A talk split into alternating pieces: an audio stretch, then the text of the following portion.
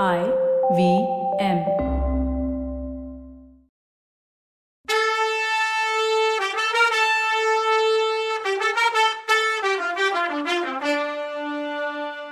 வணக்கங்க. நான் கவிதா பேசுறேன்.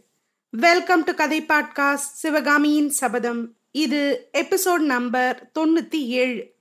இந்த எபிசோடோட டைட்டில் சக்கரவர்த்தி கண்ணு முழிச்சிட்டார். என்ன இவருக்கு வித்தியாசமான பைத்தியம் பிடிச்சிருக்கு போலயே? மகேந்திர பல்லவனோட சிறையில கிடந்ததால புத்தி பேதளிச்சிடுச்சோன்னு யோசிச்சார் புலிகேசி மன்னர். புலிகேசியோட முகம் மாறினதை பார்த்து அவர் என்ன யோசிச்சிருப்பார்னு புரிஞ்சுக்கிட்ட நாகநந்தி இல்ல தம்பி இல்ல. எனக்கு பைத்தியம்லாம் பிடிக்கல. இவ்வளோ தெளிவா என்னோட அறிவு இதுக்கு முன்னாடி எப்பவும் இருந்ததே இல்லை. எனக்கு நிஜமாவே சிவகாமி மேல ஆசை கிடையாது. அவகிட்ட ஒரு கலை தெய்வம் குடிக்கொண்டிருக்கு பாரு அதுகிட்ட தான் மோகம். சிவகாமி சுயநினைவை இழந்து தன்னை மறந்து ஆனந்த வெளியில மிதந்து நடனம் ஆடும்போது நானும் என் நிலையை மறந்துடுவேன். அப்போ எனக்கு வர்ற சந்தோஷம் இந்த உலகத்துல வேற எந்த விஷயத்திலையும் வராது. தம்பி மகேந்திர பல்லவனை நான் எவ்வளவோ எதிரியா நினைக்கிறேன் வெறுக்கிறேன். ஆனா ஒரே ஒரு விஷயத்துல மகேந்திரனும் நானும் ஒரே நினப்புல தான் இருக்கும். சிவகாமி கேவலம் மனுஷங்களுக்கு மனைவியா பிறந்தவ இல்லை. அவளோட கலை அற்புத கலைன்னும் கடவுளுக்கே அர்ப்பணமாக வேண்டிய கலைன்னும் ஒரு நாள் ஆயனர்கிட்ட மகேந்திர பல்லவன் சொன்னான்.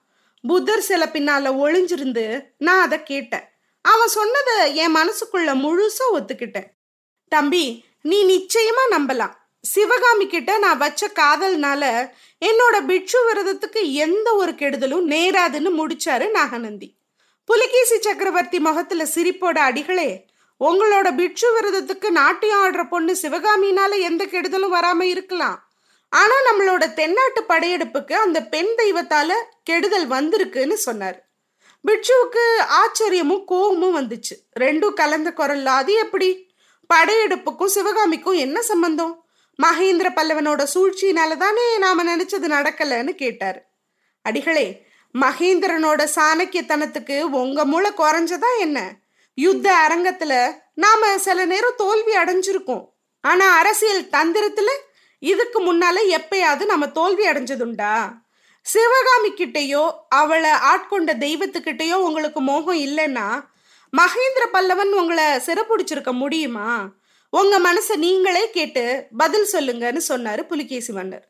இப்படி புலிகேசி சொன்னப்போ பிட்சு முகத்துல கோபம் போயிடுச்சு. இப்போ வெக்கம் கலந்த புடிவாதம் இருந்துச்சு.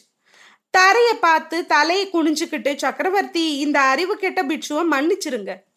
நாட்டோட தொண்டுக்கு நான் இனி தகுதி இல்லாதவன். இவ்வளோ நாளா நான் செஞ்சிருக்க சேவையை வச்சு என்னை மன்னிச்சு விடுதலை கொடுங்கன்னாரு பிட்சு. அண்ணா இது என்ன விளையாட்டுன்னு கேட்டாரு புலிகேசி. இல்ல தம்பி விளையாட்டு எல்லாம் இல்ல.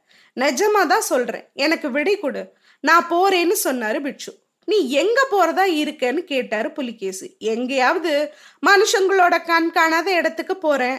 அஜந்தாவை மாதிரி இன்னொரு மலை பிரதேசத்தை கண்டுபிடிச்சு அதுக்குள்ள உள்ள யாரும் வர முடியாத இடத்துக்கு போறேன். அங்க சிவகாமிய நாட்டியம் ஆட சொல்லி பார்த்துக்கிட்டே என் மிச்ச சொச்ச ஆயுச கழிச்சிடுறேன்னு சொன்னாரு பிட்சு அண்ணா அப்படி தனியா நீ சிவகாமிய கொண்டு போய் வச்சிட்டு இருந்தா அந்த பொண்ணு நாட்டியம் ஆடுவாளான்னு கேட்டாரு புலிகேசி. அதுக்கு பிட்சு கலைஞர்களோட இயல்பு உனக்கு தெரியாது தம்பி. பெரிய நாட்டை ஆள்ற சக்கரவர்த்தியோட அதிகாரத்தினால சிவகாமிய ஆட சொல்ல முடியாது. ஆனா நிக்க நிழல் இல்லாத இந்த ஏழை பிட்சுனால சிவகாமிய ஆட வைக்க முடியும்னு சொன்னாரு பிட்சு. இதை கேட்டதும் ஓஹோன்னு சொன்னாரு புலிகேசி. ஆமா தம்பி அதனாலதான் நான் ஒன்ன மாதிரி வேஷம் போட்டிருக்க வரைக்கும் அவளை நாட்டியம் ஆட சொல்லலைன்னு சொன்னாரு பிட்சு. அதுக்கு புலிகேசி அண்ணா இந்த பைத்தியம் உனக்கு வேணாம். சிவகாமியை காஞ்சிக்கே திருப்பி அனுப்பிடுறேன். இல்லைன்னா நம்ம தளபதிகள்ல யாராவது ஒருத்தனுக்கு அவளை கல்யாணம் பண்ணி கொடுத்துடுவோன்னு சொன்னாரு புலிகேசி. பிட்சுவோட கண்ணுல கோவக்கணல் பறந்துச்சு. தம்பி சிவகாமிய கல்யாணம் பண்ணிக்கிற எண்ணத்தோட அவ பக்கத்துல போறவன் மேல போறதுக்கு ரெடியா இருக்கணும்னாரு பிட்சு ஆனா மாமல்லன் செத்துட்டானான்னு கேட்டாரு புலிகேசி. இது அவர் கேட்டப்போ அவர் குரல்ல கிண்டல் இருந்துச்சு. அந்த முட்டாள் அதை விட கொடுமையான தண்டனைய இந்த உலகத்திலேயே அனுபவிக்க போறான் தம்பி. இந்த மாமல்லனை இந்த கையால கொன்னிட முடிவு பண்ணேன். ரெண்டு மூணு தடவை சான்ஸும் கிடைச்சிது. ஆனா கடைசி நேரத்துல என் மனசை மாத்திக்கிட்டேன்னாரு விட்சு ஆஹா நீ மட்டும் உன் மனசை மாத்திக்காம மாமல்லனை கொண்டு இருந்தா பல்லவ நாட்டுல இப்போ வராக கொடி பறந்துட்டு இருக்கும் மகேந்திர பல்லவனும் மதுரை பாண்டியனும் நம்ம காலில் விழுந்து கிடப்பாங்கன்னு புலிகேசி சொன்னாரு. ஒருவேளை அப்படி நடந்திருக்கலாம். ஆனா சிவகாமியை தன்னோட வசதிக்கு மட்டும் யூஸ் பண்ணிக்க நினைச்ச மாமல்லனுக்கு அது நல்ல தண்டனையா இருக்காதுன்னு சொன்னாரு பிட்சு இப்போ என்ன தண்டனை கிடைச்சது அவனுக்குன்னு கேட்டாரு புலிகேசி. அவனோட உயிருக்கு உயிரான காதலிய சாளுக்கியங்க கொண்டு போன செய்தி வாழ்க்கை முழுக்க அவனுக்கு நரக வேதனையை கொடுக்கும். ராத்திரியும் பகலும் அவன் மனச அதை அரிச்சிட்டு இருக்கும் இதை விட அவனுக்கு வேற தண்டனை கிடையாதுன்னு பிட்சு சொன்னார். நல்லதுண்ணா. இப்போ என்ன சொல்ற அப்படின்னு கேட்டாரு புலிகேசி. அரசியல் விவகாரங்கள்ல இருந்து அடியோட விலகிக்கிறதா சொல்றேன். இருபத்தஞ்சு வருஷம் உனக்காகவும் நாட்டுக்காகவும் உழைச்சேன். இனிமே கொஞ்ச நாள் எனக்காக வாழ போறேன் தம்பி. எனக்கு விடை கொடு. எங்கேயாவது தன்னந்தனியா இருக்க பகுதிக்கு போக போறேன்னு சொன்னாரு பிட்சு அண்ணா அரசியல் விவகாரங்கள்ல இருந்து விலகிக்கோ. அதுக்காக காடு மலை எல்லாம் தேடி போக வேணாம். வாதாபிலேயே நல்ல ஒரு மாளிகையை எடுத்துக்கோ. வேணும்னா அதுல ஒரு நாட்டிய மண்டபம் கூட கட்டிக்கோ. சிவகாமி அதுல சந்தோஷமா நாட்டியம் ஆடட்டும் நீ பார்த்துக்கிட்டே இருன்னு சொன்னாரு புலிகேசி. தம்பி நீ நிஜமாவா சொல்ற? இதெல்லாம் எனக்காக நீ செஞ்சு தர போறியான்னு கேட்டாரு பிட்சு கண்டிப்பா செஞ்சு தரேன். ஆனா அதுக்கு ஒரு கண்டிஷன் இருக்குன்னு சொன்னாரு புலிகேசி. கண்டிஷனா என்கிட்டயா கேக்குற தம்பின்னு கேட்டாரு பிட்சு நிபந்தனை தான். ஆனா உன்கிட்ட நான் வேண்டி கேட்டுக்கிறேன். உன்னை தவிர யாருமே அந்த விஷயத்த பண்ண முடியாது. எனக்கு இந்த கடைசி உதவியை மட்டும் நீ செஞ்சு கொடு. அப்புறம் உன்னை நான் ஒன்றும் கேட்கறது இல்லைன்னு சொன்னாரு புலிகேசி. என்னது அது? அப்படின்னு கேட்டாரு பிட்சு கொஞ்சம் முன்னாடி சொன்னேனே அதுதான். வேங்கியில விஷ்ணுவர்தனன் காயப்பட்டு கிடக்கிறதா செய்தி வந்துச்சு. நாடெல்லாம் கலகமும் குழப்பமா இருக்கான். நீ அங்க போய் உடனே அவனை காப்பாத்தணும். என்ன மாதிரி விஷ்ணுவும் உன் கூட பிறந்த தம்பி தானேன்னு புலிகேசி சொன்னாரு. கூட பிறந்தவன் தான். ஆனா அவனுக்கு என்ன பார்த்தா பிடிக்கிறதே இல்லை. அவகிட்ட இருந்து பாரதிய நான் பிரிச்சு விரட்டின தப்ப அவன் இன்னும் மன்னிக்கவே இல்லைன்னு சொன்னாரு பிட்சு அண்ணா பாரதி கவியை ஏன் விஷ்ணு கிட்ட இருந்து நீ பிரிச்ச? அதனால எப்படிப்பட்ட விபத்தெல்லாம் நடந்துச்சுன்னு புலிகேசி சொன்னாரு. அதெல்லாம் அவனோட நல்லதுக்காக தான் செஞ்சேன். அவன் ஓயாம கவிதை படிச்சுக்கிட்டும் எழுதிக்கிட்டும் வீண் பொழுது போக்கிட்டு இருந்தான் அப்படின்னாரு பிட்சு இதை கேட்ட புலிகேசி சிரிச்சாரு. மனசுக்குள்ள என் கூட பிறந்தவங்கள ரெண்டு பேர்ல ஒருத்தனுக்கு கவிதை பைத்தியம் இன்னொருத்தனுக்கு கலை பைத்தியம். புத்தி மாறாட்டம் இல்லாதவன் நான் ஒருத்தன் தான் போல. அன்னைக்கு விஷ்ணுவை காப்பாத்தினது மாதிரி இன்னைக்கு நான் பிட்சுவை காப்பாத்தியே ஆகணும்னு நினைச்சுக்கிட்டாரு. அப்புறம் சொன்னாரு ஆமாண்ணா அவனோட நலத்துக்காக தான் செஞ்ச உன்னோட இஷ்டப்படியே நான் தான் பாரவியை நாட்டை விட்டு போக சொன்னேன். ஆனா அதோட விளைவு என்ன ஆச்சு? பாரவி கங்க நாட்டுக்கு போனான். அங்க இருந்து துர்விநீதனோட மகளை பத்தி வர்ணிச்சு விஷ்ணுவுக்கு கல்யாணம் பண்ணி வச்சான். அப்புறம் அங்க இருந்து காஞ்சி மாநகருக்கு போனான். அங்கிருந்து காஞ்சி நகரத்தை பத்தி வர்ணிச்சு வர்ணனை எல்லாம் அனுப்பிட்டு இருந்தான். அதனால காஞ்சி சுந்தரி மேல எனக்கு காதல் வந்துச்சுன்னு பிட்சு சொல்லும்போது அந்த பழைய கதையெல்லாம் எதுக்கு சொல்றேன்னு கேட்டாரு புலிகேசி. சரி உனக்கு பிடிக்கலன்னா சொல்லலைன்னாரு பிட்சு ஆனா இந்த கடைசி உதவியை மட்டும் நீ எனக்கு செஞ்சுடு. அண்ணா நாம தான் காஞ்சியை கைப்பற்ற முடியாம திரும்புறோம். வேங்கியிலேருந்து விஷ்ணுவர்தனனும் தோல்வி அடைஞ்சு திரும்பினா அதை விட நம்ம வம்சத்துக்கு அவமானம் வேற ஒன்று வேண்டியதில்லை. இந்த ஒரே ஒரு உதவி மட்டும் எனக்கு செஞ்சு கொடு. உன்னோட நம்ம பாதி படையை அழைச்சிட்டு போன்னு சொன்னாரு புலிகேசி.